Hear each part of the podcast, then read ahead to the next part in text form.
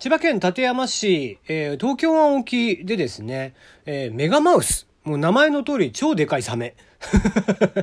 がですね、えー、見つかったと。しかも生きたまんま定置網漁に、えー、捕まってたということで、えー、非常に珍しいことがあったなという感じですね。メガマウスは太平洋とかインド洋、えー、まあ日本海沖でもいるんですけども、水深200メートル付近、そのあたりのややね、えー、浅い近辺の深海、深海の定義って200メートル以下なんで、まあギリギリ200メートル深海魚の扱いになるんですけども、えー、比較的古い形態を持ったサメで、えー、最近のね、えー、割とこうギザギザとした歯、とかではなくて、なんか、えー、結局プランクトンとかを食べるために、えー、ヤスリ状の歯、とってもちっちゃいね、歯で、えー、まあ可愛らしいフォルムをしていて、まあとはいえ大きさ6メートルとか7メートルとかあったりとかするんでね、えー、まあ見たらびっくりするわけなんですけども、まあ見つかったからっつって食べられるわけじゃないという感じ。まあどっちかっていうともうクジラに近いよね、うん、とかいう感じの、えー、魚でございます。まあ、目撃例、捕獲例というのが合わせても極端に少なくて、まだ50例ちょっととか100例以下のものなんで、すごく珍しい。まあ、でもそのうち、えー、10個以上が日本海で見つかっているということなんで、日本海沖、あ東京湾沖とかね、太平洋側とかで見つかっているということで、日本近海で見つかっていることが非常に多いっていうことみたいですね。えー、まあまあ、本当珍しいことがあったもんで、まあ、こうしたね、深海生物とかっていうのは、こう、海のね、生物の秘密に迫るものがあったりだとかするんで、なかなかこう、研究対象としても貴重な価値があるんですけども、まあ、生きたね、えー、メガマウスが見つかることなんてなかなかないんで、えー、無事にね、えー、海に帰っていっていただいて、またね、え姿を見せてもらえたらな、と、そんなことを思った次第ですね。改めましてこんばんは、テリーのよもやますぎる部屋、テリーでございます。いかがお過ごしでしょうか？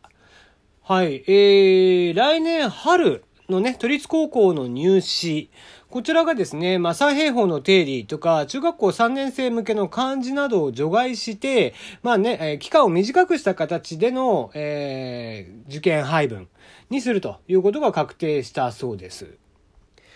休校期間中を考慮した上で、まあ、三平方の定理であったりだとか、漢字であれば、国語であれば漢字とか、英語であったら関係代名詞などね、残りの7ヶ月程度で学習ができる分量に、絞るための措置ということで。まあまあ賛否ありますけどもね、三平方の定理は基本的なことなんで、これぐらいは入れといたら、みたいなことも言われてたりはしますけども。まあまあ、いかんせんね、もう9月始まりがなくなってしまったんで、うん、こんな形の、まあ、暫定的な処理をしなきゃいけないとかっていう話になっちゃいましたけどもね。僕はやっぱり9月始まりをしてたんですけどね、やっぱりこういう時になかなかこう調整ができない、強制しない、調整をね、しないと言った方が正しいような気がしますけども、9月始まりの方が絶対メリットしかないと思うんですけどね。うん、まあもう終わったことなんで仕方ないんですけど。えー、そうなった中で、中学校3年生、まさにうちのお姉ちゃんの世代がですね、えー、来年僕は、あの、娘が受験なんで、まさしくこの対象になっちゃうわけなんですけどね。えー、なんかお姉ちゃんたちも大変だなと思いながら、えー、まあ我々ね、大人たちはその子たちの、え背中を押してあげて、少しでもね、頑張ってねと言い続けてあげることぐらいしかちょっとできないんで、えー、頑張ってねと言い続けようかなとは思いますけども、うん、しんどいなかなか思いをさせているなという感じがしてならないですね。さて、えー、面白い発見をね、筑波大がされておりました。えー、人工冬眠ということで、えー、本来冬眠をしないはずのマウス、これを人工的に冬眠状態にすることができたという、え、成果を筑波大と理化学研究所のグループが発表をいたしました。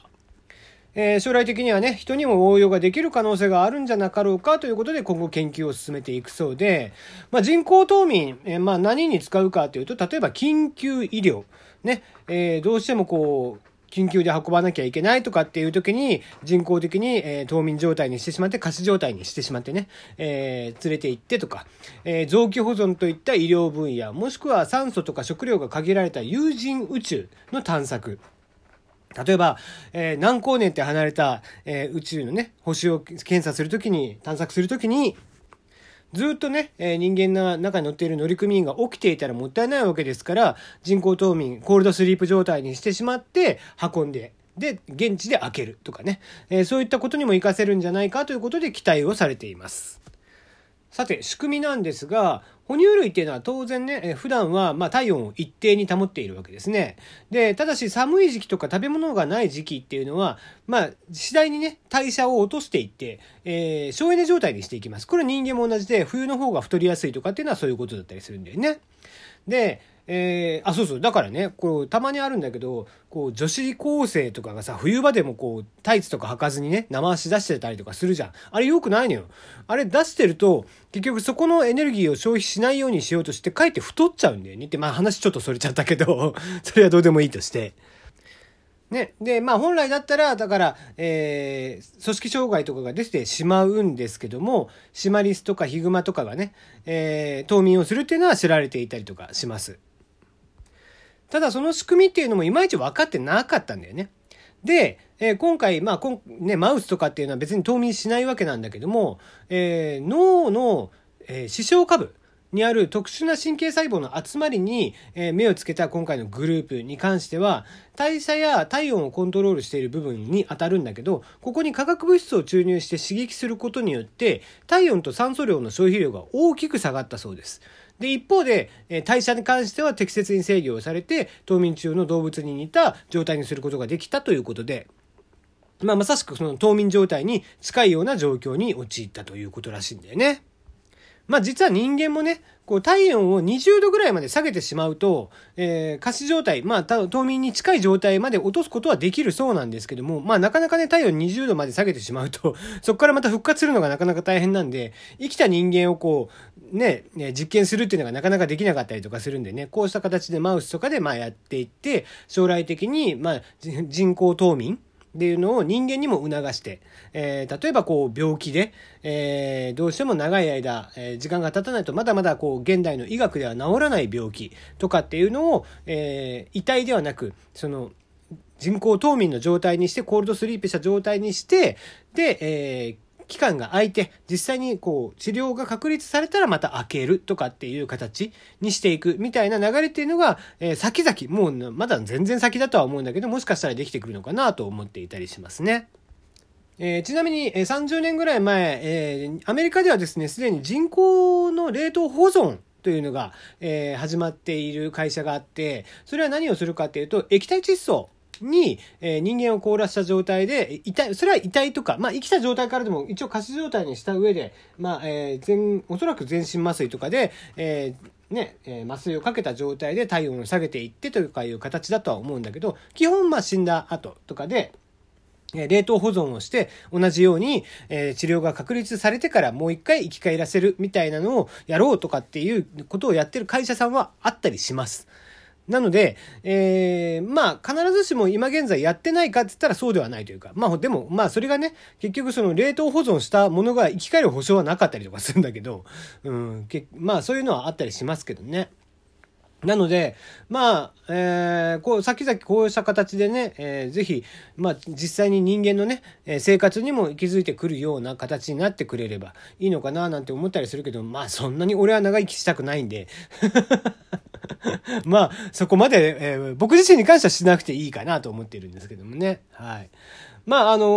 ー、そういえばさ、えー、冬眠じゃないんだけど、まあ、えー、全然関係ないお話になっちゃうんだけど、クマムシっていう虫知ってますかね？まあ、ある種最強の生物と呼ばれているクマムシという虫がいるんですけども、このクマムシというのはどういう虫かっていうと、冬眠じゃないんですけど、仮死状態に自分をすることができます。で、えー、例えば乾燥状態、もう極端に水分がない状態の場合には、体重の85%を占める水分、これを3%以下まで減らして、極度の乾燥状態に陥れて仮死状態を作ると。